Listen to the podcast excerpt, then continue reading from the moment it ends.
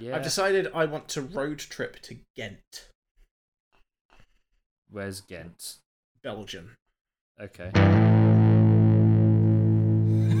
you guys are making a podcast.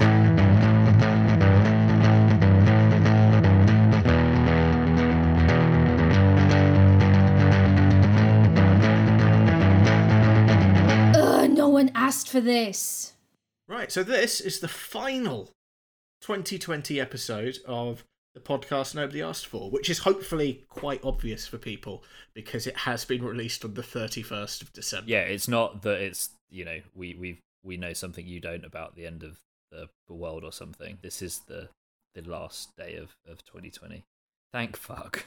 Thank fuck for that. So, yes, I'm Ian Harris. I too have been through 2020. Yes, I am Graham Jones, also a survivor of the past year. Actually, let's not say that just in case something horrific happens between now and this podcast going out. That'd be, that'd be a depressing, like, this episode is dedicated to Graham Jones. uh, I'm Graham Jones, and yes, 2020 has been shit. But we we did this, so that's a positive. And I got a dog, so it's not all bad. Yeah, exactly. It's, you know, I got extended the tattoo, got to watch a lot of TV. It's been a it's been a weird fucking year. It all seems. Do you remember when Australia was on fire? Yeah, I was looking at. I know you shared those pictures earlier of like the Google Trends and stuff, and what what people have been googling this year, and the stuff.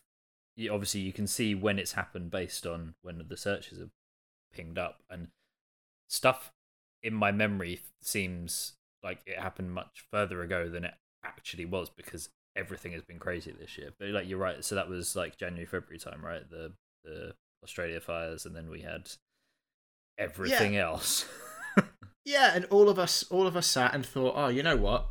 This is horrible, but luckily this is going to be the worst it gets. And Yeah. then everything just gradually got shitter. But I think it, it has been. I, I I know it's kind of a wanky Instagram story thing to say, but I think it is a year where people are appreciating what they have and what's important. And I think there's going to be some a lot of people running the first marathon available after lockdown ends and things like that. Yeah, I think yeah, it's a lot of like taking stock, refiguring out what's important. I know one thing I I really realized is like I think my last the last gig I went to was the 29th of February. And one thing big thing for me is like anything that crops up now, I'm just going to do. Even if there's no one to do it with, if I want to do it, I'm going to do it because you don't know when that rug is going to kind of be whipped Oh, yeah, if- from if- underneath you again. If the choice is doing something by yourself or not doing it, you do it by yourself. It's what what was the last gig you went to? Uh, Beartooth. Ah, nice. La- last gig I went to was Lindemann, which Nice. was the first time I've ever received an email saying this gig is an 18 certificate. It was fucking crazy. And then the last film in the cinema I've seen is The Color Out of Space, the fucking Nicolas Cage film, which I think we did. You, you came with us, right? Yeah, yeah, that was um yeah, oh, we, because we, we got drunk in that Dutch pub.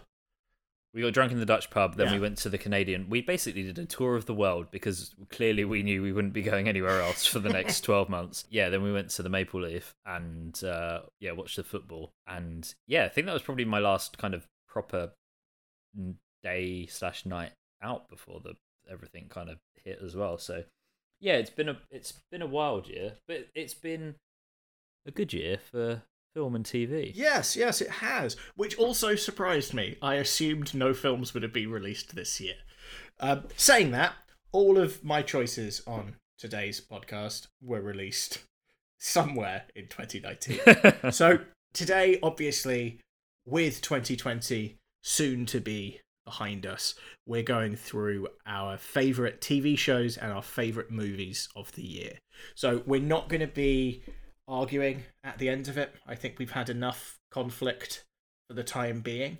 So we're just going to go through what our top threes are and talk about why they're incredible choices. Yeah, it's a it's a festive time of year. Before we get on to the best of the best that this year had to offer from TV and movies, and also interesting. I don't know if we'll touch on it later, but it, I think it's been interesting for for movies in general in terms of how distribution and things have changed. But we we might touch on that a little bit later.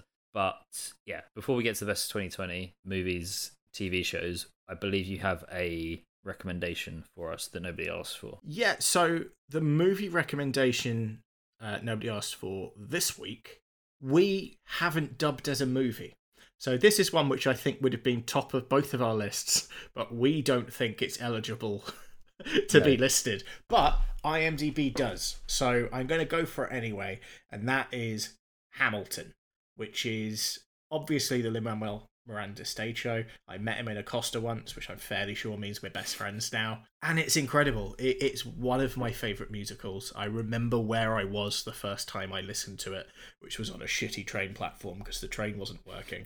I was in like, you know, like just middle of nowhere station. Where Yeah, the yeah. train where the train randomly throws you out. I sat on a bench there and listened to it, waiting for three hours for the next train. And Nice. it was obviously wasn't worth it because I could have listened to it on the train. It was a long train journey, but it's just phenomenal. And as far as recorded stage shows go, it's very very well done. It's kind They, of yeah, I think they did a good job of it because there's.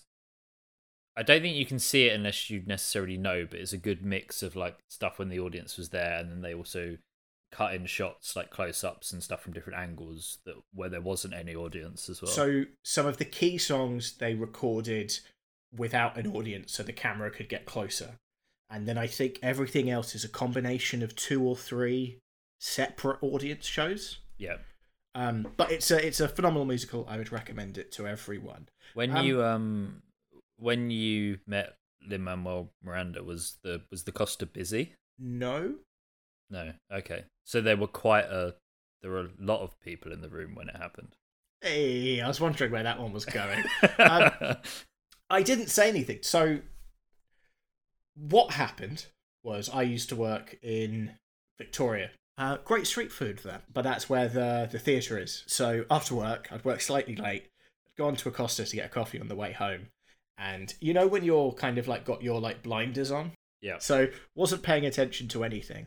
Went up to the little comically small table after you get your coffee where all the sugar is. Put my coffee down, was putting a sugar in, and I saw the coffee next to mine. The guy had taken like eight sugar packets, torn the top off them, and just poured them in. And without thinking, I out loud said, That's a lot of sugar. Looked up looked up and it was Lin Manuel Miranda. And it's just like, oh shit. But if I if I'd clocked him first, I don't think I would have been able to bring myself to talk to him. no. Did he respond? He did. We had a nice little discussion about how uh, he knows he shouldn't be having that much coffee, uh, that much sugar in his coffee. His wife doesn't know, and I shouldn't tell her. Uh, Hopefully, Um, she's not listening. Yeah, ho- hopefully.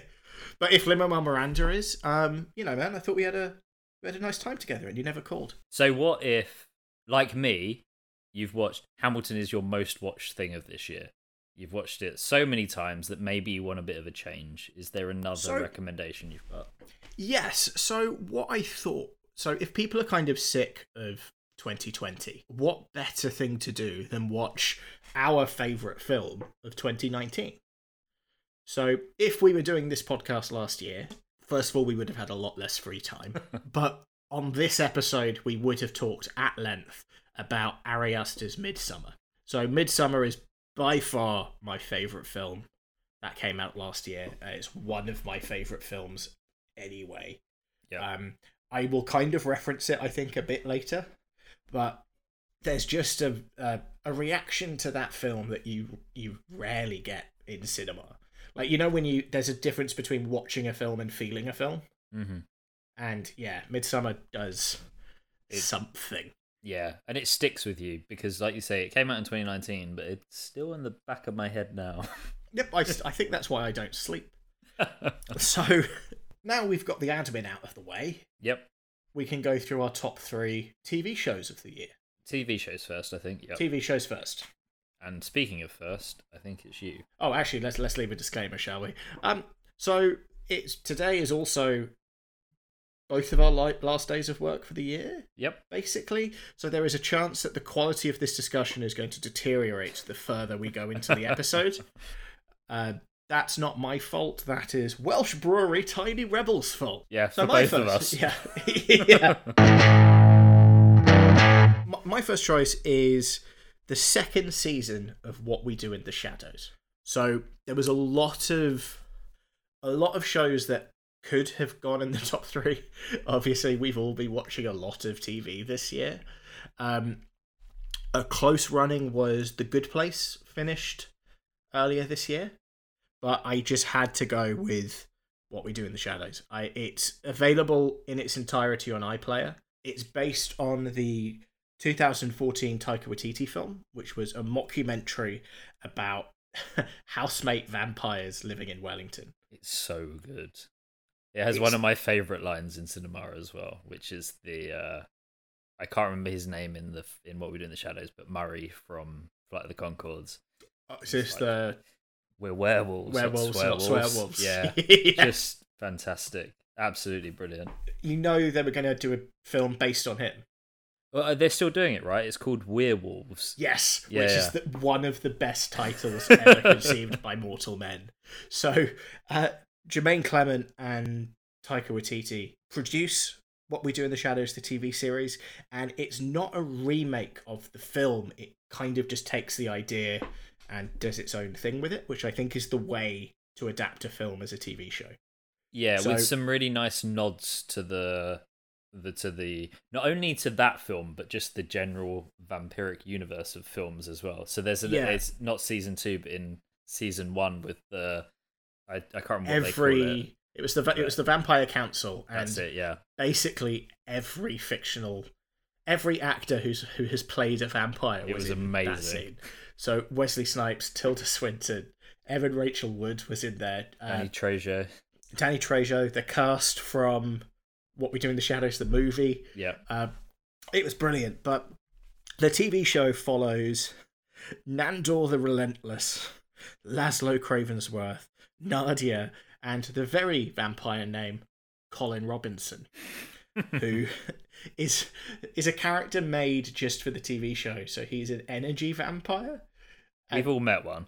Yeah, and he basically fe- feeds off of negative emotions in people. So he's just a very boring man in a beige suit who just bores people and then feeds off their energy. Laszlo is played by Matt Berry, who I maintain is one of the best comedy actors currently working. Uh, Yep. He was he starred with one of the guests. Guests. So season two, we we already kind of talked about season one's guest stars but season two has a fuckload as well. So my favorite episode um, has Mark Hamill playing a vampire called Jim. Matt Berry's character owes him money. So Matt Berry goes on the run and takes on the guise of Jackie Daytona. And the running joke is that his disguise is terrible, but nobody recognizes him when he's Jackie Daytona. and it's so fucking good. But Craig Robinson pops up as a vampire hunter in season two. You also have uh, Benedict Wong as like a shaman kind of person who I believe I described as Doctor Strange's mate on a previous episode. Oh, I Um, thought that was who you were talking about, and yeah, thanks for Yeah, clarifying. yeah. But Craig Robinson is uh, in this for a few episodes, and he was in a. I can't remember its name, but he was in a film with Matt Berry and Aubrey Plaza. It was like a, a night with Beverly Luff Linn. or an evening with Beverly Luff Linn, and it's Matt Berry at his. It's so because he hasn't been in a lot of films for a guy who's so clearly very talented at what he does. Because like Toast of London is fucking insane. He's the best thing in the IT crowd, I think. Yeah, Uh, he was the best thing in the Mighty Boosh. Yeah, Uh, but and you're also like he's so good in this that you're also neglecting to mention uh Kayvan Novak, who is also just another brilliant comedy actor. Like I, I think he's phenomenal. Oh yeah, Kayvan Novak and uh, Natasia Demetriou, who plays Nadia. Both of those are very. Everyone involved is just very, very funny. But in what is a very kind of, it's obviously an American show, but it doesn't feel American. It does feel kind of very British or very Kiwi. And my Yeah. favorite thing. So I've tried to say this before. Like I, I'm a massive fan of New Zealand comedy. There's a lot of comedy that comes out of New Zealand, which is really, really good. But also, the comedy scene in New Zealand is so small. I don't know if I'm a fan of New Zealand comedy or if I'm a fan of like this group of friends. Yeah, I mean, you've got obviously Taika Waititi. You've got the uh, Flight of the Conchords guy. Rose Matafeo is a very good stand-up comedian. She's from New Zealand as well. Uh, the team behind. Did you watch the Breaker Upperers? No, I haven't seen that. Uh, that's on. Uh, it's, I'm not sure if it's a Netflix film, but it's on Netflix, and that was that was very very funny. But what I like about what what we do in the shadows, especially for a second series, is it's not more of the same. hmm It it does. There is a th- so the the closest thing you have to kind of an overarching storyline is Nandor's familiar, who's Guillermo de la Cruz, who turns out is a relative of Van Helsing and is very good at accidentally killing vampires. And it, it follows. He's not the main character, but the main story of season two is definitely following kind of what he's doing. So it takes what everyone loved about the first series, it builds on it. it. It's not more of the same, but it's everything you loved about the first series, but then taken to the next level. It, it drives a story forward. It takes the characters that they've built and just keeps them going. And then it has this massive um, kind of guest star kind of list as well. It's just fucking hilarious. It's not the, it's an easy watch as well. I, I think it's just 10 30 minute episodes. Uh, Like I said, they're all on iPlayer. And I would encourage, obviously, because this is one of my top three shows of the year, I would encourage everybody to go and watch it. It doesn't Yeah. suck. Because vampires. Way and also Natasha, Natasha, Natasha, Natasia Demetriou. She's in um uh, another very good uh comedy show this that came out. I think the first one was this year. Oh no, actually it was 2019. But um, it's called Stath Lets Flats Oh, with her brother. with her brother, and Yeah. it is it is fantastic. It's like proper Channel Four sitcom comedy, but it is very very good. Um, worth a watch. I didn't like the look of it from what I saw, but Scroobius Pip kept talking about it on his podcast. Yeah, So I gave it a go and it is fucking amazing. Yeah, I don't. I I kind of watched it on. I think I might have been like one of my early lockdown binges because I it was just looking for stuff that I hadn't seen. I went through that. I went through um this country, the Daisy May Cooper. We Um, we we only show. started that when she was on Taskmaster. Uh, oh, it's Ta- so Taskmaster. good. yeah. So I we could have this little discussion now. Yeah, I made the conscious decision of just going with fiction for my top three TV shows. yeah, because it was too difficult to decide if you then throw in things like Taskmaster, which I think is the best thing that has ever been shown on TV. Um, things like The Last Dance, which is one of the best documentary. Given I don't give a shit about basketball, like The The Last Last, Dance Dance, was- was... incredible. and it was very close to getting into mine. Actually, it's Yeah. so good. But it was easier to give myself a caveat than make difficult decisions, which uh, yet another glimpse into my mental psyche. But but yeah, so what we do in the shadows strongly recommend both the film and the TV series. You don't have to have watched the film though to No. enjoy the TV series. but do watch it anyway. Oh yeah, let's watch all of these Mhm. after you've listened or now. No, not yet. It's my turn. yeah, go watch it and then come back in ten hours when you've watched them all. this is a rarity for me because it's an Amazon Prime TV show, and I don't watch a lot on Amazon Prime, mainly because I hate the UX of Amazon Prime, and it's just not that friendly to kind of browse. Everything like Netflix, Disney Plus, really quite simple. Everything's stitched together nicely. All of the seasons are stitched together in order. Amazon Prime, for a company like Amazon that does everything amazingly because they have most of the money in the world, they do UX for, for Amazon Prime really shit. Anyway, I was recommended this and gave it a go, which tends to be the way with things on Amazon Prime. If someone says it's really, really worth watching, I'll, I'll, I'll kind of give it a go. And yeah, this was absolutely worth the time. And that is uh, Little Fires Everywhere. Nice. It's it's on my list, but I haven't watched it. So what is it about? So it's based off of a book. It's a limited series. I don't believe they're going to do a second season because like the story plays out as uh, based off the source material, and I kind of hope there isn't because they did something similar with. Did you see Little Big Lies a couple of years ago? yeah, Big Little Lies. Big Little Lies, sorry, yeah. Yeah. And they did a, that the first season of that fantastic again based off a book, and then the second season, which was then written for TV, wasn't terrible, but it, I don't think it ever lived up to the to the first season. We we watched that in one go. Yeah, it's very good. We we started watching it. At, we thought we'd put an episode on at like half ten. It was like Yeah. we just we just have to keep going. His and this is I don't know if it's quite similar. Reese With- Reese Witherspoon kind of plays the exact same character, to be fair, which is like she's really carved out this niche of being a bitchy rich housewife, which she does very well. she is one of the best people though. Like I feel like we have to Yeah, yeah. put that on record that she she seems the things that she does for the world kind of around her. I think is a phenomenal. Go go Reese Witherspoon if if you're listening. Yeah, yeah. I've obviously Reese Witherspoon and Lin Manuel Miranda's wife listen to this, so Yeah, Ke- Keanu Reeves put them on. but yeah, I mean, the, so the story kind of follows these two very distinct families, and it's interesting. We'll talk about this, I'm sure, later in one of our movie choices.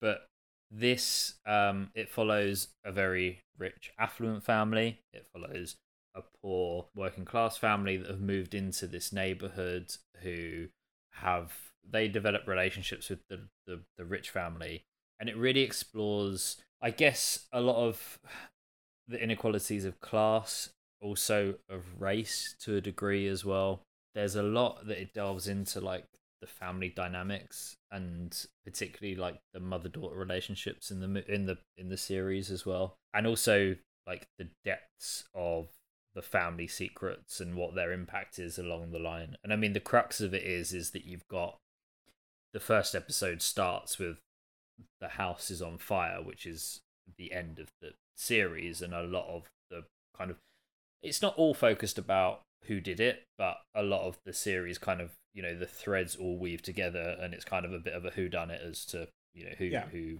eventually kind of and you don't really know until until the end and that's that's quite interesting as well but it's i think more about the characters and how the relationships develop Yeah, the whole mini series Who Done It seemed to really come into its own recently. And by that I mean one author kept having their work adapted. yeah Um is it Harlan something? You had like the, Oh, the you had The Stranger, you had the one where Michael C. Hall puts on like a really shitty English accent. harlan Co- coburn is it yeah Coburn, harlan yeah, coburn yeah. There, funny enough, there was a German, I think a German series based on one of his books out this year, which was supposed to be very good. Okay, The uh, Stranger was great. Oh yeah, it was the, the problem I think with a lot of, and hopefully I'm setting you up to compliment Little Fires Everywhere here. The problem with a lot of those series is the gratification at the end of it never adds up to the chase. Like the Yeah. the yeah, the answer never beats the question. You know, lost lo- lost syndrome. Yeah, I, I think it. I think it did. I think it was for me. It was a, it was a satisfying sort of conclusion. But also the the really good thing about Little Fires Everywhere is that that whilst that was kind of the vehicle for the story, Yeah. it was really delving into these relationships and looking at the inequalities and stuff, and it, it did it in a really good way. And I think that's the best for me. The best thing that's happened to TV series in the last what say five, ten years or so, certainly since a lot of the streaming stuff has come in, is that TV networks and certainly the streaming networks have understood that not every TV series should be 24 episodes long Oh yeah. Which like if if you go back to I know we've spoken about Lost a lot, things like Prison Break. If you go back, if if that happened now and you did Lost in ten really good episodes, I- and I guess HBO have been doing it for a long time, right? Like The Wire was always like thirteen episodes max or whatever. Yeah. Yeah. But I think that's one of the best things, like these limited series that are they tell the story that they need to tell this that they need to tell. And the really big benefit of streaming platforms is it doesn't have to fill a, an hour or thirty minutes with adverts. You know, there could be one episode, and I think we'll probably talk about it on one of the your choices later. But one episode could be fifty-two minutes, one episode could be thirty-two Yeah. minutes, and it's okay. Like that's the length of time for that story to be told. Yeah, and then the benefit of a shorter series is like Reese Witherspoon couldn't commit to 24 fucking episodes. No, Like Michael C. Hall outside of Dexter now probably wouldn't commit to anything like that. It's why you've started, I think, getting a lot of very, very big names. Uh, Julia Roberts was in One for Amazon, right?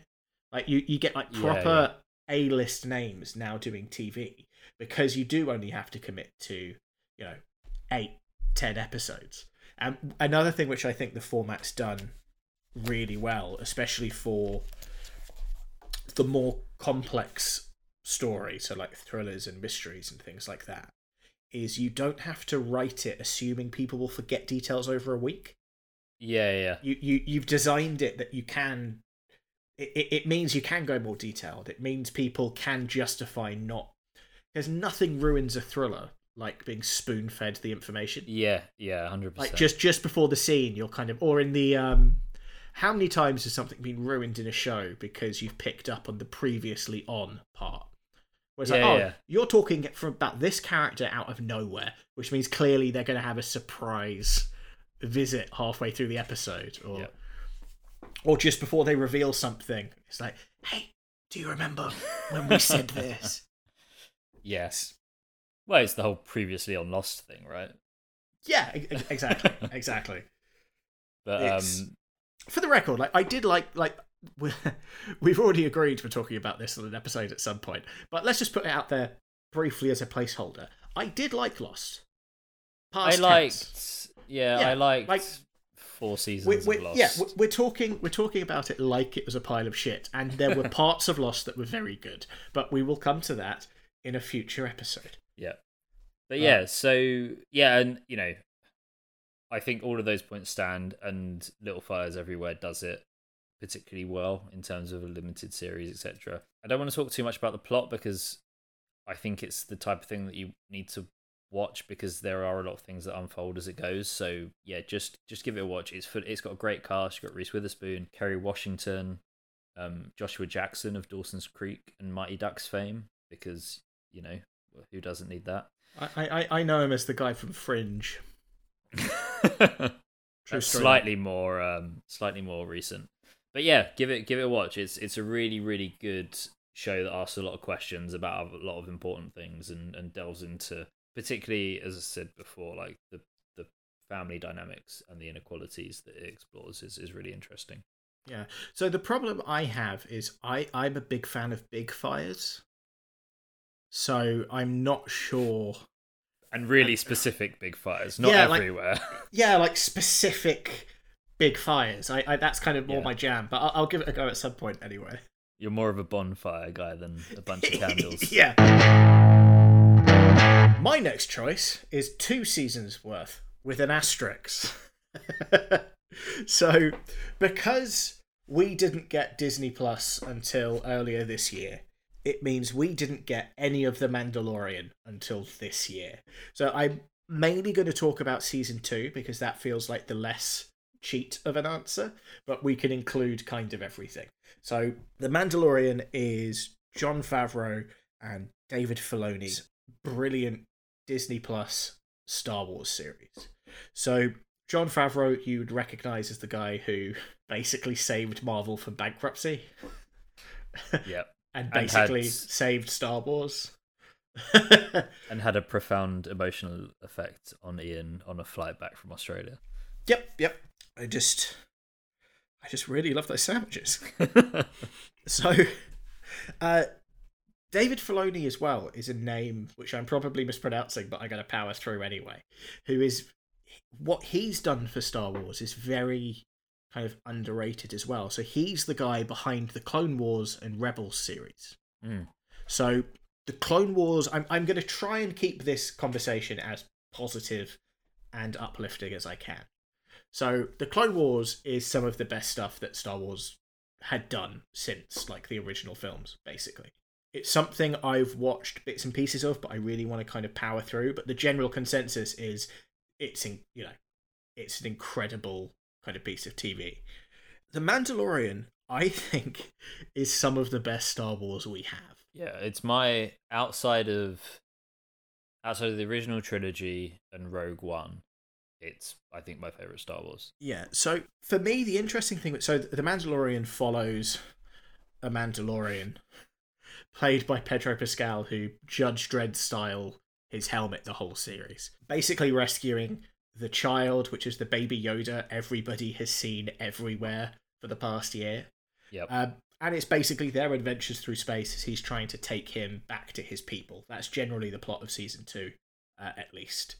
This kind of raises the question for me, which is a debate I've had a lot about Star Wars, is that I think a lot of Star Wars' problems and a lot of people's issues with the film is because people can't decide if Star Wars is a setting or if Star Wars is a genre.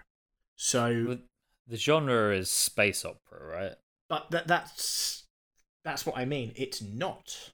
The Mandalorian is a western. I was gonna say it's the mo- it's closest I feel like we've had uh, to Firefly since Firefly. Yeah, but it's the reason Marvel films are so successful is because they aren't superhero films.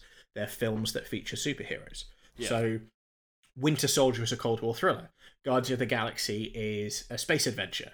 Um, Ant Man is a heist. Like it, it's superheroes like the B genre and the A genre is something else, and they work in their own right as that. The Mandalorian is similar. So Star Wars is kind of where the characters, locations, and the story is happening, but it is a west. It is like all the story beats, especially so the season two premiere uh, where he literally ro- rides into a dusty town Yeah, yeah. meets meets the they don't call him the sheriff they call him something else but the ah fuck, that's gonna annoy me now. yeah meet meet the sheriff who's played by oh you know that guy from that thing who's wearing Boba Fett's armor and then they go off and fuck up a dragon it's it's it's Yeah. great um the dragon not quite so western but the whole going out beating something which is taking down a town is very western so i think what they've done is they've taken they've taken kind of all of the nostalgia from Star Wars, but not try to re- just recreate Star Wars. They've put it into use into telling its own story with its own tone and its own kind of set of rules. Uh, your your dog's very loud, and I think that's one of the reasons it's so successful. The, the recent sequel trilogy seemed to be very trying to make Star Wars films. I so mean, it ended it ended up feel it ended up feeling like a tribute act rather Episode than trying to do its own thing.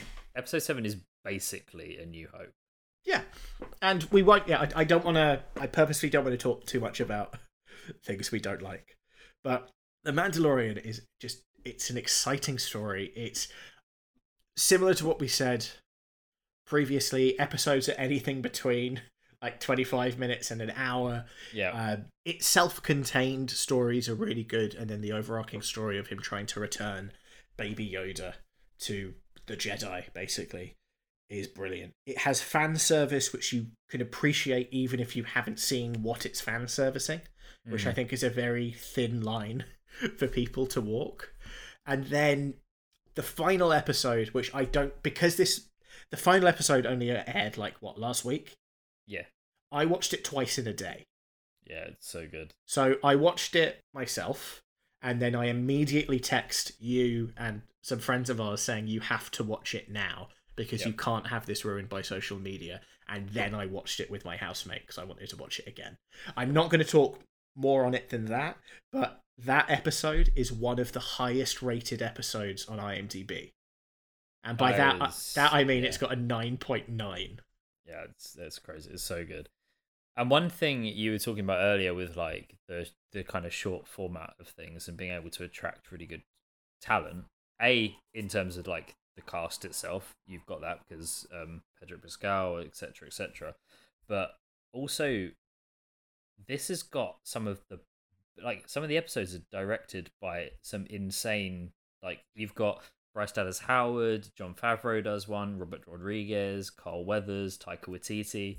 Like it's ridiculous the talent that they've been able to. Obviously, I say attract to it. It's Star Wars on Disney Plus, so it's probably not that hard. Yeah, still. and then so the Mandalorian is Jon Favreau and Dave Filoni. And again, I apologize if I'm butchering the name. The Boba Fett series is going to be Dave Filoni and Robert Rodriguez, yeah. which means we're going to get Danny Trejo. Oh, without a doubt. So Danny Trejo is confirmed, confirmed here first. It's definitely going to be something Star Wars, but it's yeah. I, I was going to go. The the directors are brilliant. The tone is brilliant. It's everything you love about Star Wars, while also kind of feeling a bit fresh it, it feels like it's putting storytelling first over. Hey, isn't this cool? Oh, Yeah, remember yeah. these? Remember those? And it, it's yeah, it's just great. I think again, so it's all every episode is on Disney Plus. Uh, it's one of the very few shows this year I watched week in week out rather than just blitzing the whole thing. Yeah, it's definitely the main reason I got Disney Plus. Like at the beginning, when I got Disney Plus, I'd basically paid seventy quid to watch the first season of The Mandalorian. Luckily, there's been a lot of good content since, but Yeah, yeah, and and now apparently we're going to get everything ever.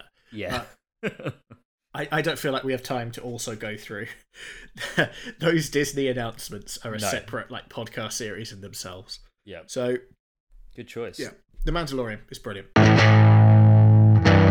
My second choice is another one where we got the first series this year, but I think it was in the US last year. And annoyingly, I don't think we see we haven't got the second series in the US. Uh, sorry, in the UK, but the US has already had the second series. But that is the Harley Quinn animated TV show, which I would argue is one of the best things DC has done in a very long time. Like it is so good. DC have always been very good with cartoons. Hmm. Like it, it's e- even when Justice League and all of that was out, their cartoon. So their uh, what do they call it? Uh, DCAU, the DC animated universe, Yeah. was really fun. And then you also had like Batman the Brave and the Bold, Batman the animated series. Like it's it's always been seems to be their strength. I think. Yeah, they also was it a couple of years ago they released um The Killing Joke as a feature length. Um, yes. Yeah. which was good as well. But yeah, it's um yeah, this is just it gets it so perfect. It's it's hundred percent what Harley Quinn should be. I think it's DC's first ever R rated cartoon that they've put out as a series. It's basically set around like Harley Quinn's quest to sort of make it on her own after ditching the Joker. You've got a really good mix of characters. I'd say King Shark is a standout. Hundred percent. Bane, but like Bane doing an exaggerated voice of the Tom Hardy voice of Bane is is hilarious, and he has some of the best lines in the show. Poison Ivy's great, Frank the Plant is great, and then you've obviously got uh, Harley Quinn herself. Clayface. Don't forget Clayface. Oh, Clay! I forgot actually. Clayface is Clayface is brilliant in it. And then you've got a really good uh, voice acting cast. So you've got I can never pronounce her surname, but Kaley Cuoco. No, it's it's from Big Bang Theory. oh yeah. uh, I I forgot her name in Big Bang Theory. What's is it name Q, Bang Theory? Penny? Uh, Penny. Is it Q? Kumiko, Cuco. Kaley. Kaley, Kaley Penny from Big Bang Theory, Lake Bell, Alan Tudyk, Tony Hale, Jason Alexander, Jim Rash. Like it's got great it's got, voice um, talent.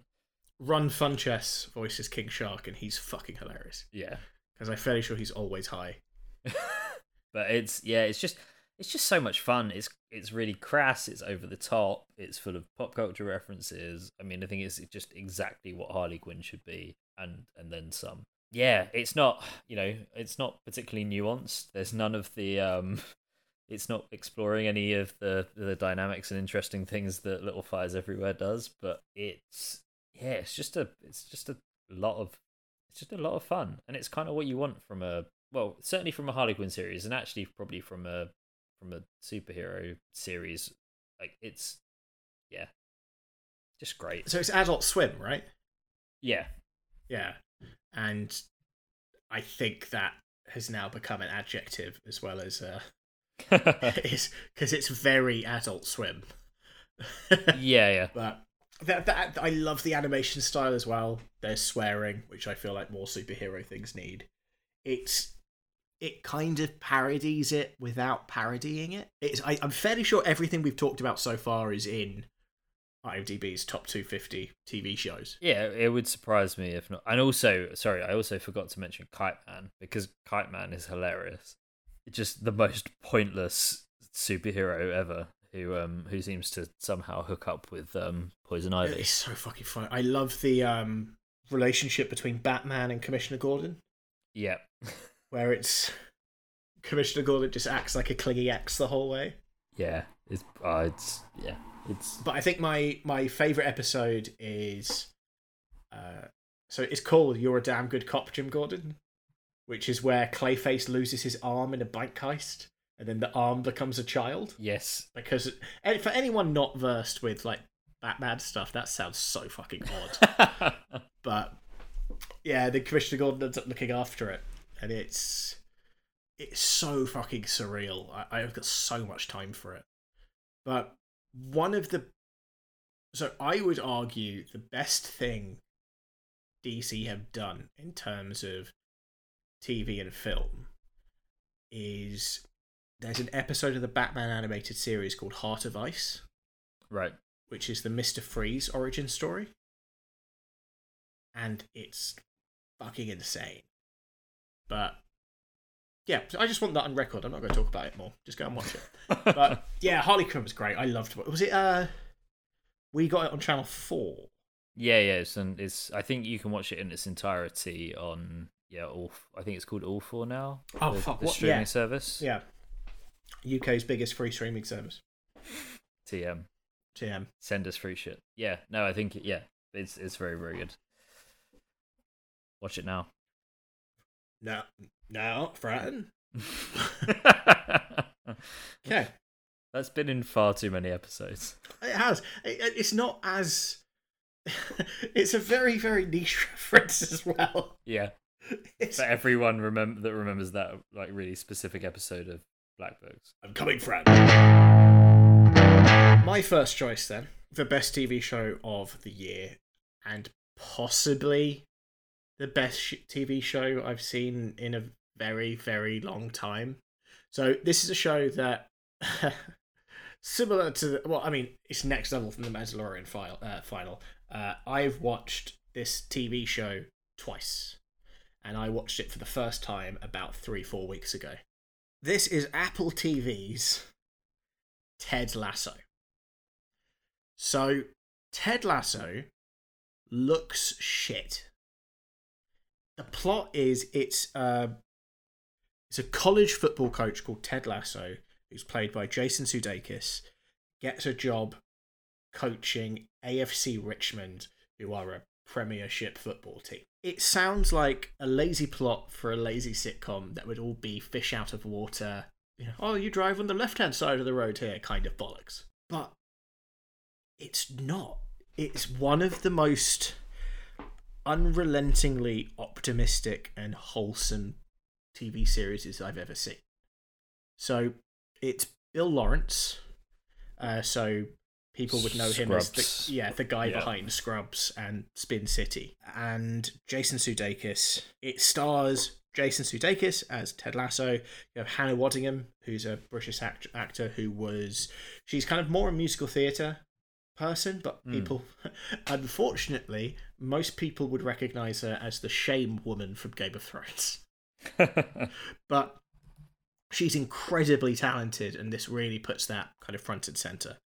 You have Juno Temple. You have Nick Mohammed, who's most famous for singing the Jurassic Park theme tune. right. Have you seen that? No. It's a massive park. It's a yeah. It's he did it on I think a out of ten cats to count uh, countdown. right. Uh, and it also has Brett Goldstein, who has his own podcast. It's very, very funny, but he plays kind of the older, the football player in his 30s who used to be very Oh. good, but nobody has the heart to tell him he's not anymore. I I literally so I watched the pilot of this yesterday, and I knew I recognized Yeah. that guy. Yeah, but it's it's just incredible. So it's it's fucking hilarious for one. You get actually invested in the story. The general idea is that everyone is against him, and then just by being himself and open to things and just seeing the good in everything, he kind of wins everything over. So none of the jokes are really at the expense of anyone. It's just kind of strangely comforting. He's yeah, he's just kind of like this really optimistic, hey y'all kind of Midwestern American, right? Yeah, yeah, exactly. And I mean, I'm, as you are well aware, I don't like football. Yeah. to the point where I thought I didn't like sport for a long time, and it turns out I just didn't like football. It's weird that this is the this is one of two shows that did the exact same storyline that Was came the out this the year. Was it the first team? Yeah, so the first Yeah. team came out. It was is a British comedy series. Um, I think it's on In, in between its people, I think. BB, right? yeah, it's on BBC Two. It came out, and it's got um, uh, what's his name, Will Arnett in it, who plays the kind of Oh yeah, yeah. Ted Lasso character in this, but he's yeah American fish out of water, coaching a football team, knows nothing about football, etc., etc. It's Yeah. it's bizarre that it feels like this script got maybe shopped around and like two different production houses decided to do the same thing but slightly different. We we can do that. But That was terrible. yeah, yeah, I, I heard. but Ted Lasso is just so we, we like I said, we watched it on a whim, and then we'd watched the whole thing within like two days. And then our our housemate was away at the time, so we then rewatched it with him uh, Nice. when he got back. It's it's just really upbeat. It's just it. There isn't a way to phrase it without sounding like I'm being I, I'm exaggerating. I honestly think if more people watched Ted Lasso, the world would be a better place. It's all That's a- about that's a bold claim. it's the power of non-toxic masculinity. It's all about just embracing who you are, those around you, just believing in like the inherent goodness in people and how contagious that can be. Another thing I really appreci- appreciated about it, so the team is AFC Richmond and they actually film it in Richmond Nice. which for an American TV show did kind of take me by surprise. It was like, I recognize that place. I've drank there, or I've been there, or I think we kicked a rugby ball into that bush. It's it's just great, and Coach Beard is life, which is my main kind of takeaway from it. But it's all on Apple TV, and I can't stress enough that if you're going to watch any of my choices on this episode, make it Ted Lasso and make it as soon as possible. It's the kind of show where I'm going to crowbar this into everything that I possibly can, which is why I said we should also do TV shows on this episode. yeah, I need to. I as I say I watched the pilot yesterday and I enjoyed it. I don't think I was necessarily as sold on it as as you are. A, a lot of people have said that. So a lot of reviews I've read have then edited and gone, actually, you know what, I was wrong. This is fucking incredible. Yeah, so I do need to. I I, I want to persist with it, but I also don't want to pay five ninety nine for Apple TV because I pay for enough streaming services right now. I, I think I've got it free for some device for a while or something. yeah, I think I, can get really free know. for seven days. So I think I can do. It's like ten episodes, right? So ten episodes in seven days. 10, 10 episodes, half hour. Yeah. It's, it's doable. So I will, I will, I will do that and follow up. But yeah, it's yeah, it was, it was, it's fun and yeah, good, really good cast. So um, It's just so good, man. I, I, I already want to rewatch it. I can't I can't stress that enough. so we've had we've had Amazon Prime, we've had Apple TV, we've had Adult Swim, uh, we've had FX. I think what we do in the shadows is on FX. It was FX, yeah, but it's available here on iPlayer. Nice. But up until this point, we hadn't had any Netflix TV series. But I'm going to change that with my first overall pick for, for my favorite TV show of this year. Um, and that TV show was The Queen's Gambit. Ah, I, th- I thought you were going to do porn. Get it? Because it's a chess joke. Yeah, yeah. that that works a lot more written out, I think, because that did just sound like I was talking about porn. Yeah. Yeah. Okay, Just, just, just think about what you've done. I will. Okay. But yeah, it's oh, it's so good. I'm sure a lot of people have seen The Queen's Gambit. I don't think you have, but I the, the problem I have with the Queen's Gambit is I know I have to watch it if that makes sense. So I Yeah. can't. I you you have to dedicate the time to it. To yeah, yeah. it's you can't have it on. You have to watch it. Yeah, yeah, absolutely. But yeah, it's it's it's so good. It's obviously it's essentially the story of Beth Harmon. She's going from humble beginnings as in an orphanage to becoming basically one of the best chess players in the world. There's a real focus on sort of her dominating in what is mostly a male world back in the 60s, which is a really interesting sort of take on things.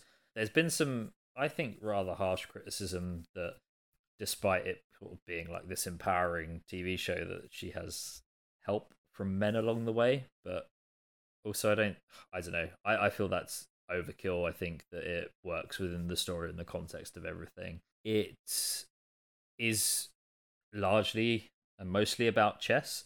Um, which to be fair to Netflix, they have created a TV show that is one of the most watched of the year about probably one of the driest subjects that you could think of. Like if anyone was pitching, you know, what's the next big TV show going to be about? It no one's thinking it's chess or like it that just doesn't come up. But the way they've they way they've done it, and again, this is another limited series. It's another series adapted from a novel, and again, I don't think there's going to be sort of an extension to it.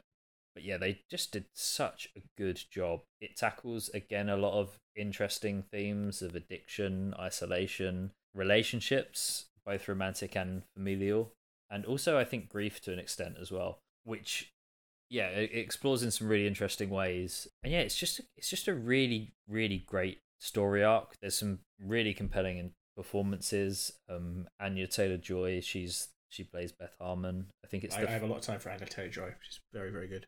Yeah, I think it's the first thing I've actually seen her in. I may be Oh, wrong really? there, but I think it might be the first thing I've seen her in, and I was I was really really impressed. So you, Um, you haven't you haven't seen Split? Oh shit! Yeah, she is in Split, isn't she? Oh yeah. So yeah, I have seen her in Split. Oh cool. Well then I put it to you, Graham, that you are a fucking liar. I did say I think. I just have a terrible memory. But yeah, she's she's really good in it. Bill Camp is in it. He's really fantastic.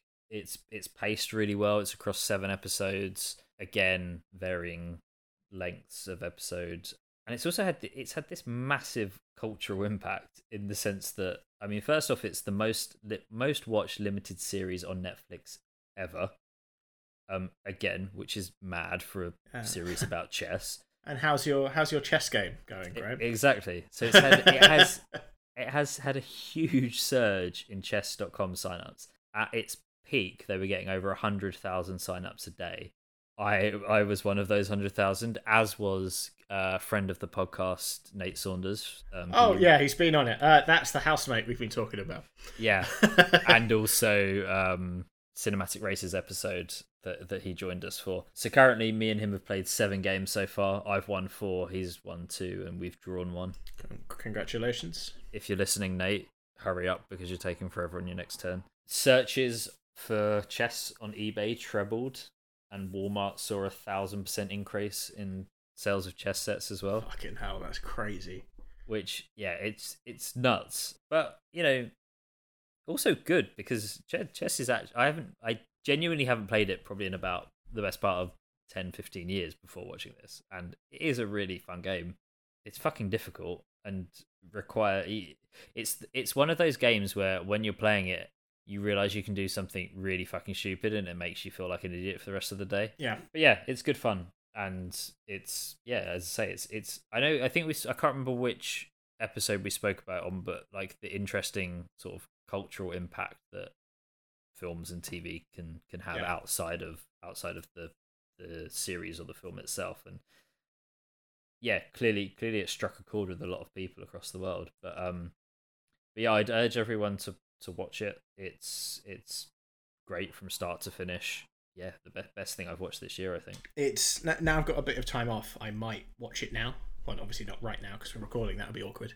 But it's yeah. I I, want to properly take it in, which Yeah. is why I think sometimes a lot of shows like this I end up putting off because I have to watch them and it's finding the time. But no, I'm I'm looking forward. To, I'm looking forward to it. I've heard a lot of very good things. If it's number one on your list, Graham, clearly it means a lot to you. Yep. You know, and she's representing for the gingers as well. Okay, so that that was our top three TV shows of the year. So you should go out, watch all of those, get all of those different streaming services because that's the world we live in now. and uh, and yeah, now we're going to talk about our favorite movies of the year. So if you guys want to take an interval, take an interval, go out. I know, get some ice cream, whatever you do in an interval. Get confused as to whether you're allowed to leave the theatre or not. You know, it's a it's a tough one. But it's my choice first. Movies. Ian, go. Okay, so IMDb is going to lie about all of my choices. Okay, so for our movies, our kind of eligibility criteria is that they had to have been released in the UK in 2020. So all of these choices were released in the US or other places before 2020, but we weren't able to actually see them in the UK until 2020. That means they're 2020 films. You all can go fuck yourselves. Number three on my list, which was released in the UK on the 31st of January, is a film I've talked about before. It's Robert Eggers's The Lighthouse. I still have no idea what happens in this film. It's fucking incredible. It's similar to what we said with Midsommar, where it's not just a film you watch, it's a film you feel that festers and doesn't go away. It properly kind of grabs you and won't let go, and you don't really know what's happening. Like you're So- poor little seagull. Yeah, yeah.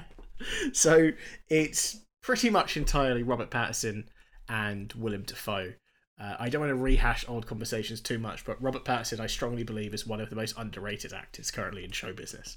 It's a lot of people will always just know him as that Twilight guy, and he's so much more than that now. It's filmed. It's basically about two lighthouse keepers. It was filmed on location in Nova. Basically, it sounds like the worst film to have been a part of. So Yeah. it was filmed on location in Nova Scotia. It was freezing cold. It was wet. It was windy. They regularly had storms. They used modern cameras but vintage lenses. So all of the lenses were from between 1918 and 1938. And then they also threw in a filter that basically made reds turn out black. So that's why. So you've obviously got have a lot of kind of red on your skin and on, on your face. Yeah. And that would show up as black on black and white with this filter. So that's why you can see like all the detail and the pores and stuff on their face. Um, because of the stock foot film they used, the set had to be lit between 15 and 20 times more than you usually would. So it meant that a lot of the a lot of the crew had to wear sunglasses even at night. so and then on top of that, Willem Dafoe gets buried alive at one point, and they actually buried him because why not? The full Ryan, Ryan Reynolds Yeah. Uh, Yeah. treatment. Yeah, it was it was nominated for best cinematography at the Oscars this year, um, which it lost out to. Um, well, it lost out to 1917, which is kind of fair. Yeah. Really, it's it's one of those ones where it feels like it should have won, but you can't not give it to the faux single shot two hour World War One epic. But it's just it's just an incredible film. It's it's visceral. It's a gripping story. It kind of it it's weird that it's a gripping story, but I still can't tell you what happens. Yeah, You- I was I was talking to a friend about it today actually because they had just seen they just watched Tenet today for the first time and we were having Yeah. the Robert Pattinson discussion and then I brought the Lighthouse up and it's it's a film where you're right, you don't really know what's happened, but also I was trying to categorize it and Oh, I, also I don't because it is kind of a horror movie, but is it a horror movie? And there's potentially even like yeah, there's maybe supernatural elements to it. I mean, it's definitely a movie about isolation and like the human psyche, but yeah, so it's it, so good. yeah, it the director said it owes a lot to Jung and Freud, which says a lot. I think. Yeah, it's it's one of those films where essays are going to be written about it and all of them will probably be wrong. Even down to which character is like there's so many like one of them could be sane but the other not. Both of them Yeah. could be insane. Neither of them could be insane. There could be supernatural stuff. There could not. There's a lot of kind of art motifs in the whole thing. It's it's going to put a lot of people off because it's a black and white film filmed on vintage lenses starring two people one of which is Robert Pattinson and the other one is Willem Dafoe it's Yeah. it, it's it's a difficult sell and then even when you put his so his previous film The Witch start was one of the first films Anya Taylor Joy started okay, and that was a film about witch hunting that was done in. It was actually written in like 19th century 18th century, whatever Boston vernacular. So it's basically done in. It's just talked in unironic oldie speak Yeah. and that put a lot of people off. But that film's fucking brilliant as well. I watched that on a train, which is not the time to watch a film like The Witch. Um, the same, fu- funny enough, not the same journey. Sorry, not the same train, but the same journey as I uh, listened to Hamilton for the first time. Clearly an important cultural cultural journey for you. But the other thing that's like because it's with the other hard sell with it as well is it's shot in like a one one point nineteen to one aspect ratio as well. Yeah, so it's also quite jarring. It's basically a perfect square, Yeah. which is not what people are used to with cinema anymore. No. It's, but it, it's very good. I mean, if you're a horror fan, you'd definitely like it. If you're, I think if you appreciate cinema, I think it's definitely something you should watch. It, it's distinctly not for everyone, but I fucking loved it. It it sat with me for days afterwards, just trying to yeah, I clearly still can't talk about it properly. Like I, I still couldn't tell you what the fuck is going on, but I want to watch it again. It's just great. So, what's three on your list, Graham? Number three on my list is um, Paint me a number three picture. well, it's the best thing that Adam Sandler has ever done. Ah, the Water Boy. yeah, the reboot. Yeah, Yeah, and it, that is Uncut Gems. stick, stick, sticking with Netflix. Sticking with Netflix, yeah, Netflix. I'm I'm ho- I'm just waiting for the. I don't know what they would give me. Maybe maybe just get rid of my subscription fee. But yeah, it's it's so good. It's completely out of the wheelhouse of what Adam Sandler has ever done before. It's just so good. It's it's Adam Sandler plays a a diamond dealer in the New York Diamond District, and he's got many many demons, including his ex-wife, his gambling addiction. He has a very young current girlfriend who who for for a lot of the movie you're kind of not sure if she's kind of taking advantage of him for his money as a as a diamond dealer or if it's a, a genuine relationship. He's basically thinks that he's got his like final big windfall. He's got this uncut diamond from from Africa. Oh, for fuck's sake, Graham, call it an uncut gem. Jesus.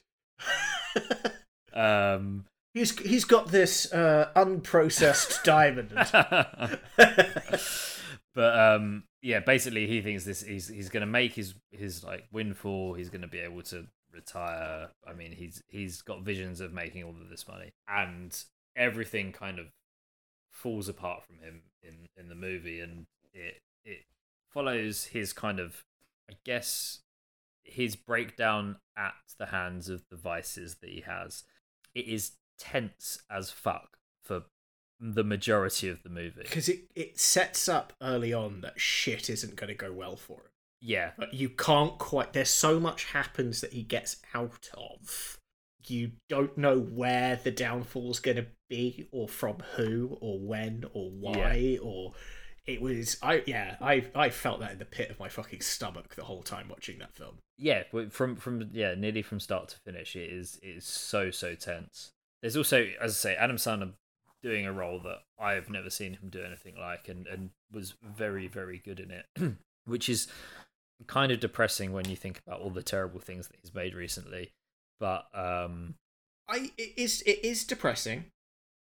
But so first of all, apparently Adam Sandler is one of the nicest people anyone's ever worked with, which I like I like to know. But I think he's clearly made the decision that he would rather enjoy what he's doing than go properly down the I want to don't want to say the acting route, but you get what I mean. yeah, like he yeah, would yeah. he would rather film a comedy in Hawaii than sleep in a bear carcass in fucking Siberia. I mean, he's making shitloads of money doing it as well, right? Yeah. M- Murder Mystery wasn't that bad, and by that I mean Luke Evans was in it. I have mixed feelings about him. but yeah, as I say, he he was really good in it. Lakeith Stanfield, who is just, I think, fantastic in everything I've seen him in. Julia Fox, You've seen Sorry to Bother You. No, it's on my list. Fuck, it's, man. it's meant to be very, very good. It, it's very good, but it takes a turn. Uh, yes, at some point I want to do uh, films that take a left turn episode. Um, but yeah, no, I'm I'm intending on watching that um over this this break actually. Julia Fox has is it's her acting debut, so she plays his younger younger girlfriend in the movie. She's very I, I, good. I think I honestly think she stole the film. Her she was very obviously next to the Weeknd. Um, she was very good in it. Yeah, and actually, like you, so you have these these. I guess they're cameos from. You've got the Weekenders in it. You've got um Kevin Garnett's in it, and they. Do you know when you get cameos of like people in films like that, like sports stars, especially, where I'm thinking like Odell Beckham Jr. in Ballers. Like they're so wooden and they're so out of place that it kind of takes you out of what you're watching. Whereas I felt like Kevin Garnett and and the Weeknd who were playing themselves, they they yeah they didn't seem to out of their depth. It it it it, it was a, a decent enough performance that you kind of it made it believable, which was Yeah. which was good because that can easily go like completely wrong. So um, we have mentioned three films on this podcast today, Mm. not inclu- not including Hamilton. Do you know what ties those three films together? So, what Uncut Gems, The Lighthouse, Lighthouse, and Midsommar. A twenty four. Oh, okay. So A24 is an independent entertainment company who are basically distri- dis- produce and distribute films. And it's a weird thing to say, but I honestly think anything that has their name attached to it, I would watch. And it has kind of become a seal of quality, I think. Oh shit! So- they did Ladybird as well. Yeah, so um, just to go through a couple.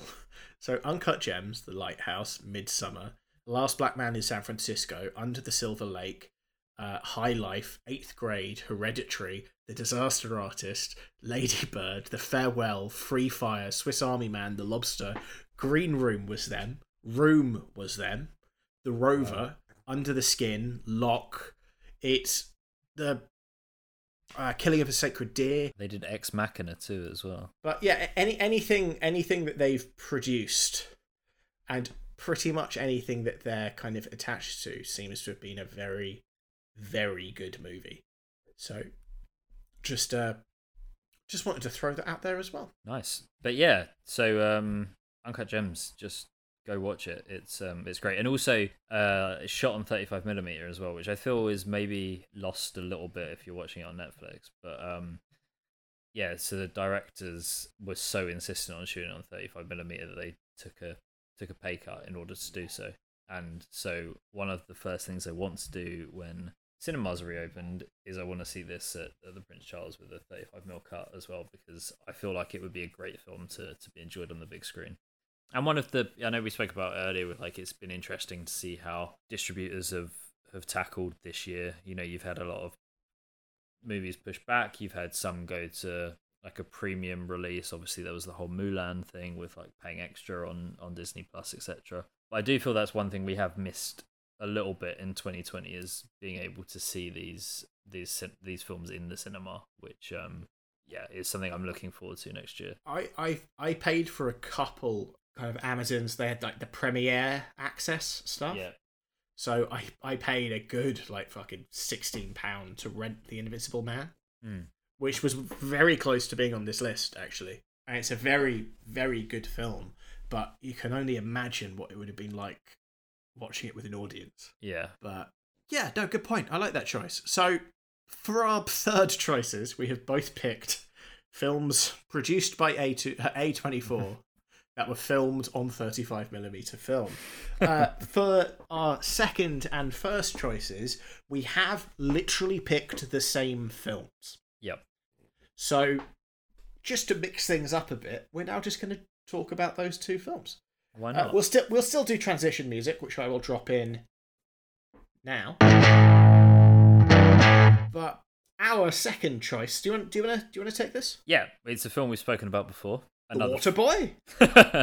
another film that we definitely uh, definitely came out in the US in 2019. Um, Oh, we're, we're cutting it fine because it was the 1st of January in the UK. oh, really? Yeah. And yeah, one of my favorite movies of all time, actually, and that is Jojo Rabbit, which I know we spoke to you about only recently, but so fucking good. Yeah, it really is. So it, it was, it's another Oscar, this time Oscar winning film. So it won Best Adapted Screenplay at this year's Oscars. And I mean, it, it's nice. We seem to have a. It's nice to know our uh, our tastes remain the same because it's Taika Waititi, the man Yep. behind What We Do in the Shadows. And also So- directed an episode of um, The Mandalorian. The Mandalorian yeah, well.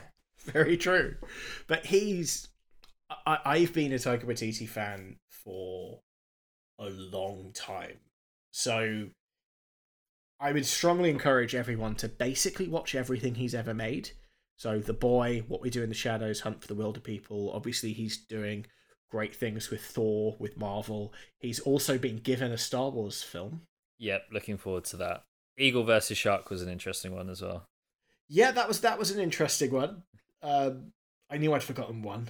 but he has a very unique voice, and that voice seems to be able to say a lot, kind of with the role, how things affect children, and kind of a very innocent look on life and what's happening, kind of around them. So, like Hunt for the Wilderpeople is about kind of a neglected child who ends up trying to run away from home, and how he finds a family of his own. And then Jojo Rabbit is obviously World War Two and the implications of the Holocaust through the eyes of a German boy. Do they ever say where he lives? Or is it just Um, wartime Germany? Yeah, I don't. I don't think they do. But interesting. What, so I was reading quite a lot on this when I was looking at it for our um for the other episode where I spoke about it, and he, you'll notice that like it it's shot with quite a quite a bright color palette, and he the reason he did that is he he kind of wanted he he felt that like a lot of wartime films whenever Germany is portrayed, it's all kind of quite grey and drab and stuff because you know they were the bad guys and everything should reflect that. But actually, he you know he was saying he wanted to try and portray a sort of a, an accurate depiction of Germany, and it wasn't sort of all that bad. Well, it was bad. That's probably the wrong way of saying things, but it wasn't all this grey and drab. It was still a, a vibrant place to a point.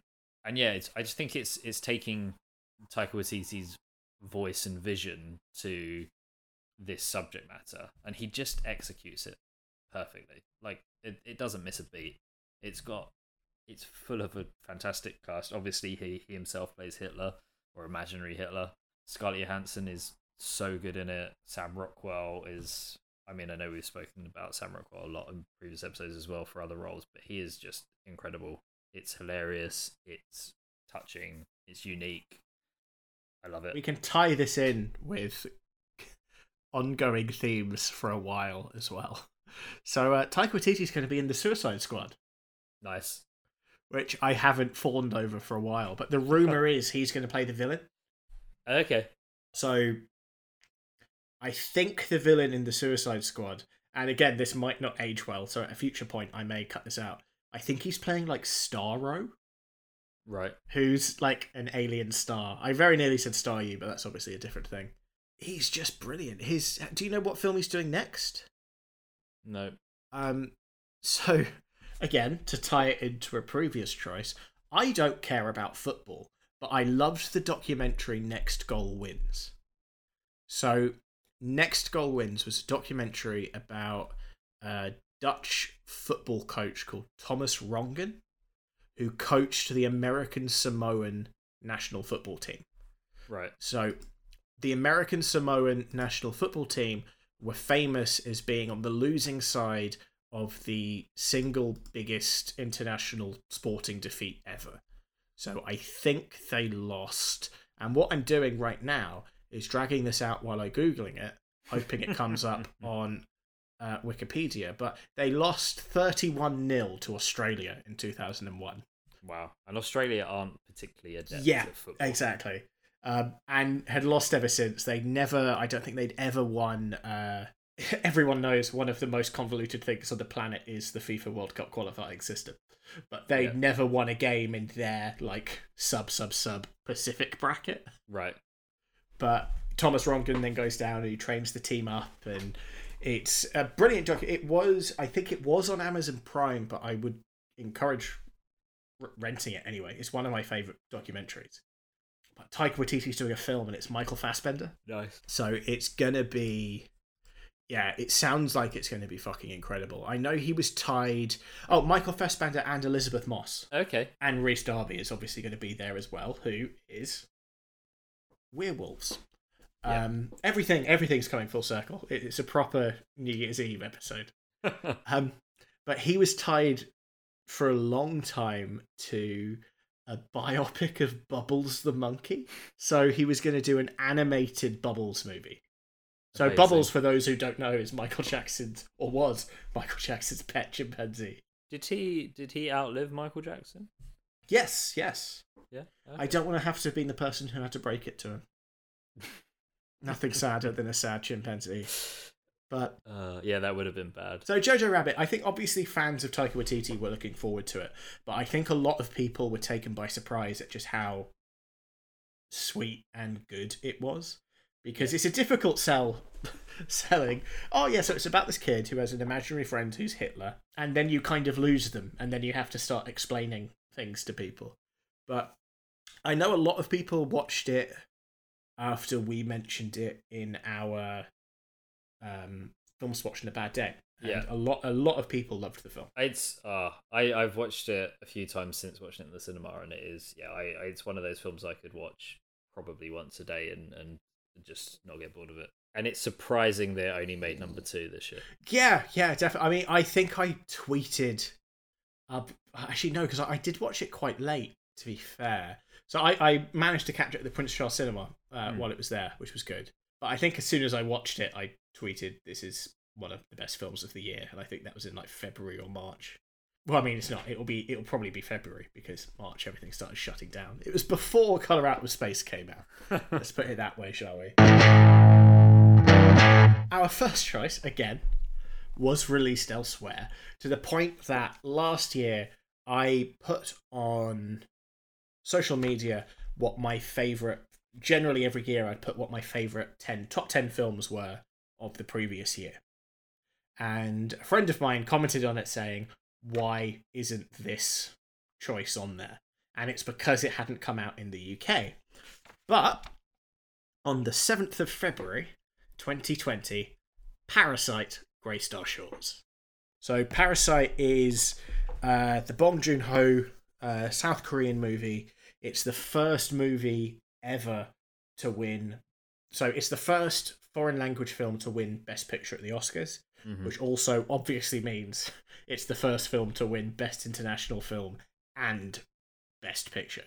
And it's fucking incredible. It is it is so good. And the Oscars is always a weird barometer because I mean we've spoken about this at length before, I'm sure. I, I have things to say about that. Yeah.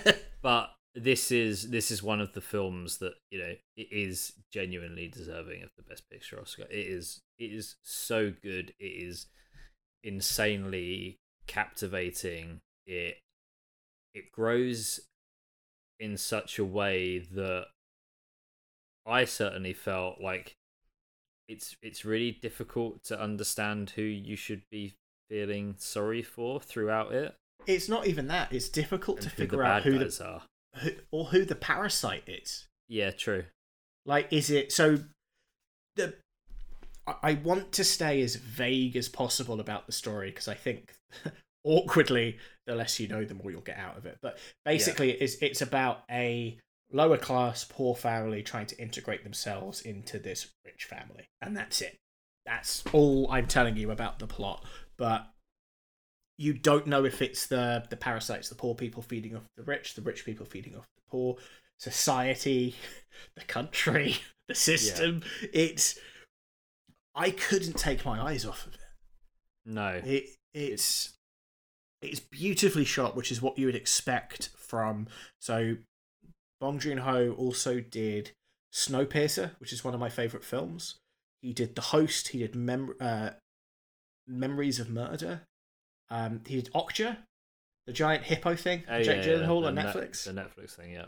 yeah, he's a very talented director, and Parasite is it's just something else. But because you set it up perfectly, I want to briefly talk about how shit the Oscars are. So, first of all, this is the first South Korean film that's got nominated. yeah, which is nuts because South Korean cinema is. I mean, there's so much to to like in South Korean cinema, right? So yeah, so just off of off of the top of my head, because the tab I had open with it all has gone. Um, all of like kind of the the Vengeance trilogy, it's like Old Yeah. Boy. So Sympathy for Mr. Vengeance actually starred the guy who plays Mr. Kim in Parasite. So uh, Song Kang Ho. I think the way the foreign, uh, sorry, the best international film thing works is countries will nominate films. Mm, There's then a shortlist, and then there's the nominations. right. So last year, Burning, which was a Korean film that starred, I can't remember his name, but that guy from Walking Dead, Right. that was on the shortlist but wasn't nominated, and that was the first time they'd reached the shortlist. And some of the films that they've nominated were brilliant, brilliant films. Um, but then you also have so films that have been nominated for best international. Given Parasite was the first one to win both, hmm Films that have been nominated or won Best International Film include Pan's Labyrinth, Yep. Hero, Amelie, Crouching Tiger, Hidden Dragon, Amores Perros, Rashomon. Akira, like, there's a load of Akira Kurosawa films on there as well. Yeah. Like, yeah. Se- Seven Samurai, never nominated. Like, arguably one of the most influential films ever made, didn't even make the nomination for it. And there could be reasons for that. I got too angry to research it anymore after that, but it just. It's the system, especially for that, just seems broken to me. And that's that's that's before we have the Shakespeare and fucking love conversation. yeah, I, I, the Oscars is inherently like a, I don't know, it's it's a shit show, right? Like, they're- but it's good to at least see this recognition finally start coming through, even if it's Yeah. far too late, because Yeah. you get a lot of people who will who will stand up and and take note to films that are Oscar nominated and win Oscars, and I think Parasite has definitely it, its audience has grown a res- as a result of of this. So, you know, I guess it's it's kind of like it's it's taking the the benefits of the the evil that is the Oscars, but um, yeah, Yeah, it- absolutely deserved it. it's putting it in front of an audience without it having to be remade. Yeah, which Yeah. I don't think. I mean, maybe they could, but then they they, they remade Old Boy, and that was Oh, that's mistake. fucking shit. yeah. Um, but yeah, Parasite it it makes you confront a lot of very awkward things. Yeah, Obviously, I can't speak from American perspective, but the whole class thing seems very British as well. Like, yeah. It's interesting that it's it comes up. I know we sp- I spoke about Little Fires Everywhere, and it's it's kind of in that to a degree. But I yeah, I don't think the class system in the US is as pronounced as it is in the UK, and then yeah, conversely, obviously, what they they speak about in in Parasite and from a Korean perspective. Yeah. But it's just, yeah. It's. I mean, there's a chance you could have. You could. So we've obviously watched this. We'd encourage you guys to watch it, and there's a chance that all of us will take something different from it. Mm-hmm. Like you said, like who who the parasite is, who you're supposed to root for, who are the bad guys, who are the good guys. The, the ending is open to debate as well. Like there's Yeah, so many different ways that you could w- watch and understand the movie. It Mhm. doesn't kind of force you down any kind of the. What I don't like with some films is where it feels like it's forcing you down a corridor, like that like that scene in Old Boy. like that scene in Old Boy, which is, yeah, spoiler for any best fight scene episode we have. but yeah, it, it, it's it's just so fucking good.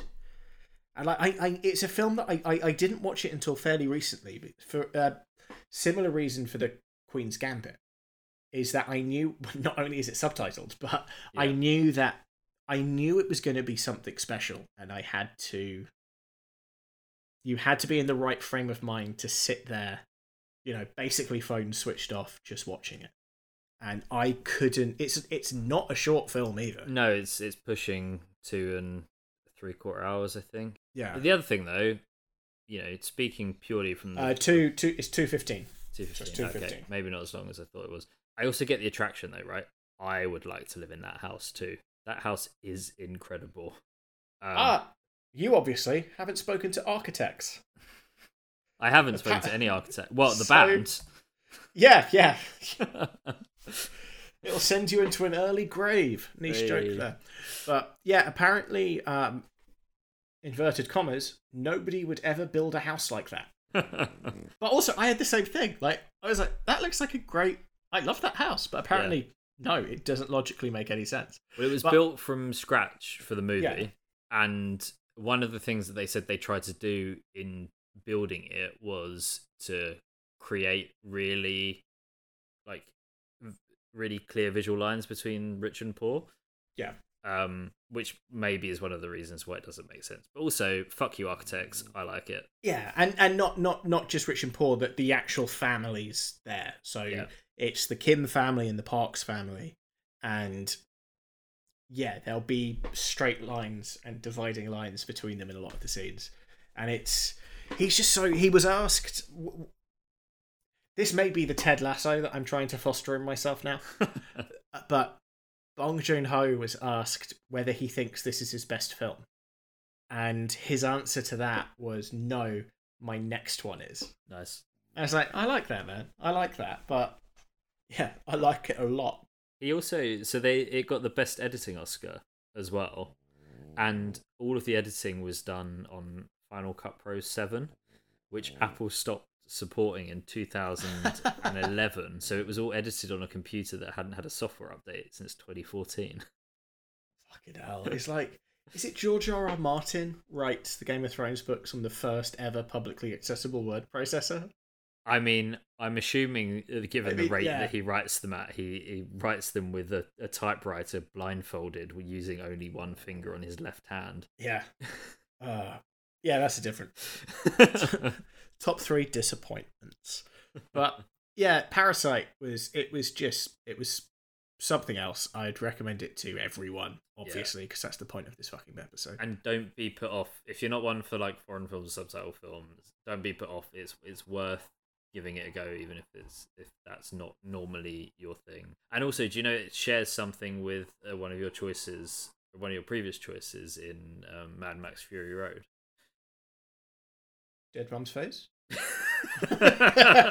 no, sorry. What, No. what what's the? There, there is also a, black and white cut that they produced as well. oh well. fuck yes, of course there is. So, Um, because uh, the director says that without the color, it should make you focus more on the divide between rich and poor. yeah, But if you just just to kind of touch on what Graham was saying, even if you aren't into foreign films or subtitles or anything like that, I would strongly recommend that you watch Parasite. Once you've watched Parasite, you will be a lot more open to watching subtitled and international films. So I would recommend going out there and watching so well, I mean everything that we kind of said before. So Pan's Labyrinth is an incredible um, film in Spanish uh, kind of dark fantasy set during the Spanish Civil War. Um, Hero is one of the most visually beautiful films I think I've ever seen. So it's Jet Li and it's three different stories that each have their own distinct color palette, and it's fucking gorgeous. You've then got the Vengeance trilogy, which is another South Korean um, uh, kind of spiritual trilogy rather than an actual story one. So yeah. Sympathy for Mr. Vengeance, Lady Vengeance, and then Old Boy, which I think is my favorite film. Oh, Old Boy is just is so good. My my favorite film flicks between three. So depending the day, it's either Old Boy, The Big Lebowski, or Midsommar. Nice. With and with that trilogy as well, actually talking about like alternate cuts. I think it's Lady Vengeance has a whiteout cut, so Yes, I've heard about that. it go as it goes through the movie, the saturation gets to a point, and then at the Yeah. end it, it whites out, which I haven't watched, but um, is a I- really interesting concept. Yeah, ne- neither have I, but I've heard about it. Another one that's worth mentioning is so have you seen The Guilty? No, So The Guilty is a Danish film. So if if you guys are into like crime thrillers, any Scandinavian film, yeah, like nobody does crime thriller like Sweden, Norway, Denmark.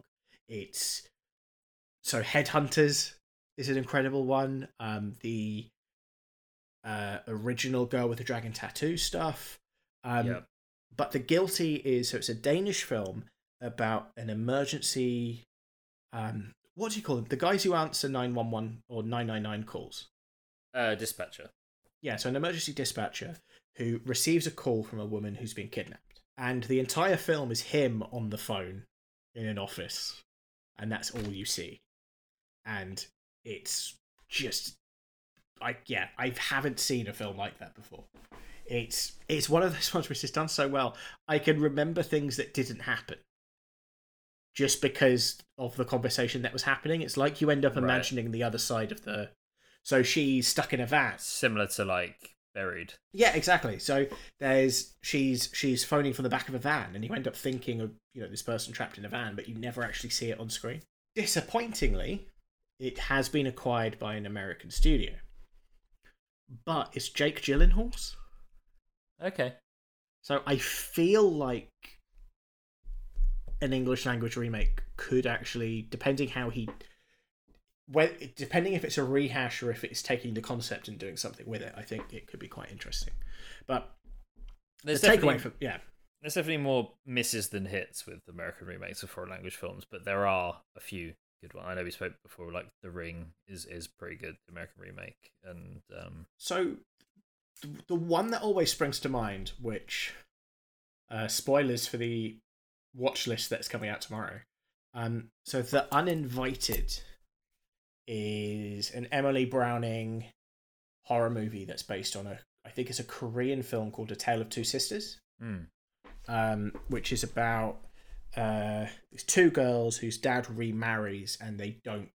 They basically think their stepmom is a murderer who's on the run. I th- think I preferred the remake, and that's the only time I probably feel like I can say that. yeah, It's because there's yeah, we won't we won't go down this line of conversation because we're definitely going to be having this conversation next month. But yeah, basic basically, give Parasite a go. When you see how good it is, we will then just throw film recommendations at you to watch. yeah. It's so good. It is by far, and this is no reflection on, I think, any other film. It's just this will be up there for film of the decade, and it's 2020. I haven't looked at even if we counted it as 2019, it would still be one of the films of the decade. Last decade, it's going to be one of the films of the decade this year. It's then if you look at the cultural side of it as well, like again raising the at least the Western perception of international films is Mhm. going to be huge moving forward. Yeah, Parasite. I know this sounds stupid, but it massively took me by surprise how good it was. And I think because I had the whole like, oh yeah, okay, well, I've seen Best Picture Oscars before, and they've not lived up to the hype.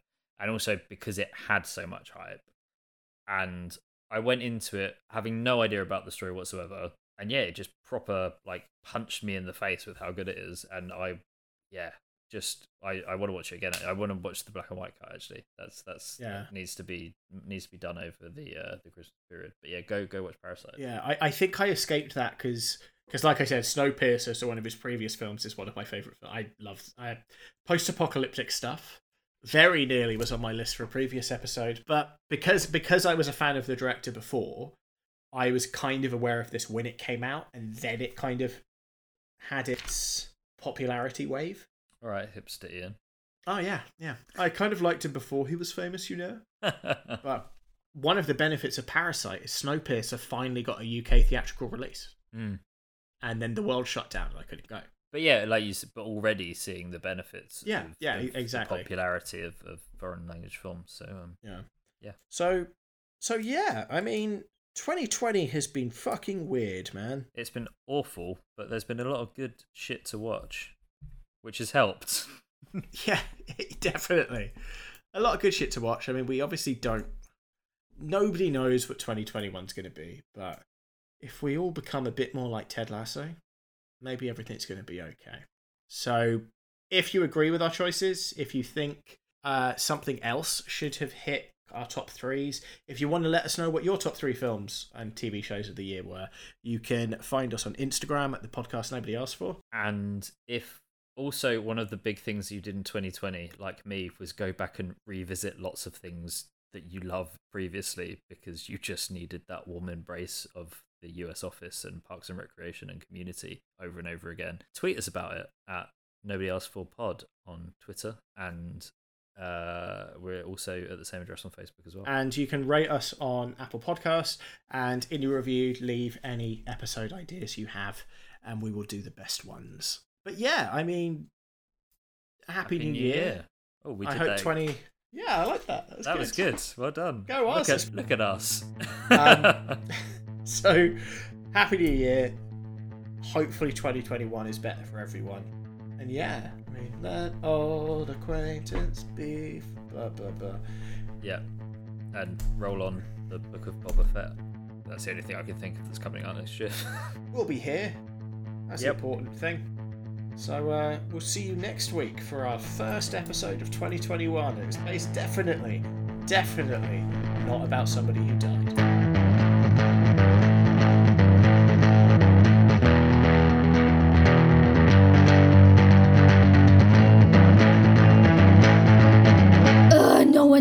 For this.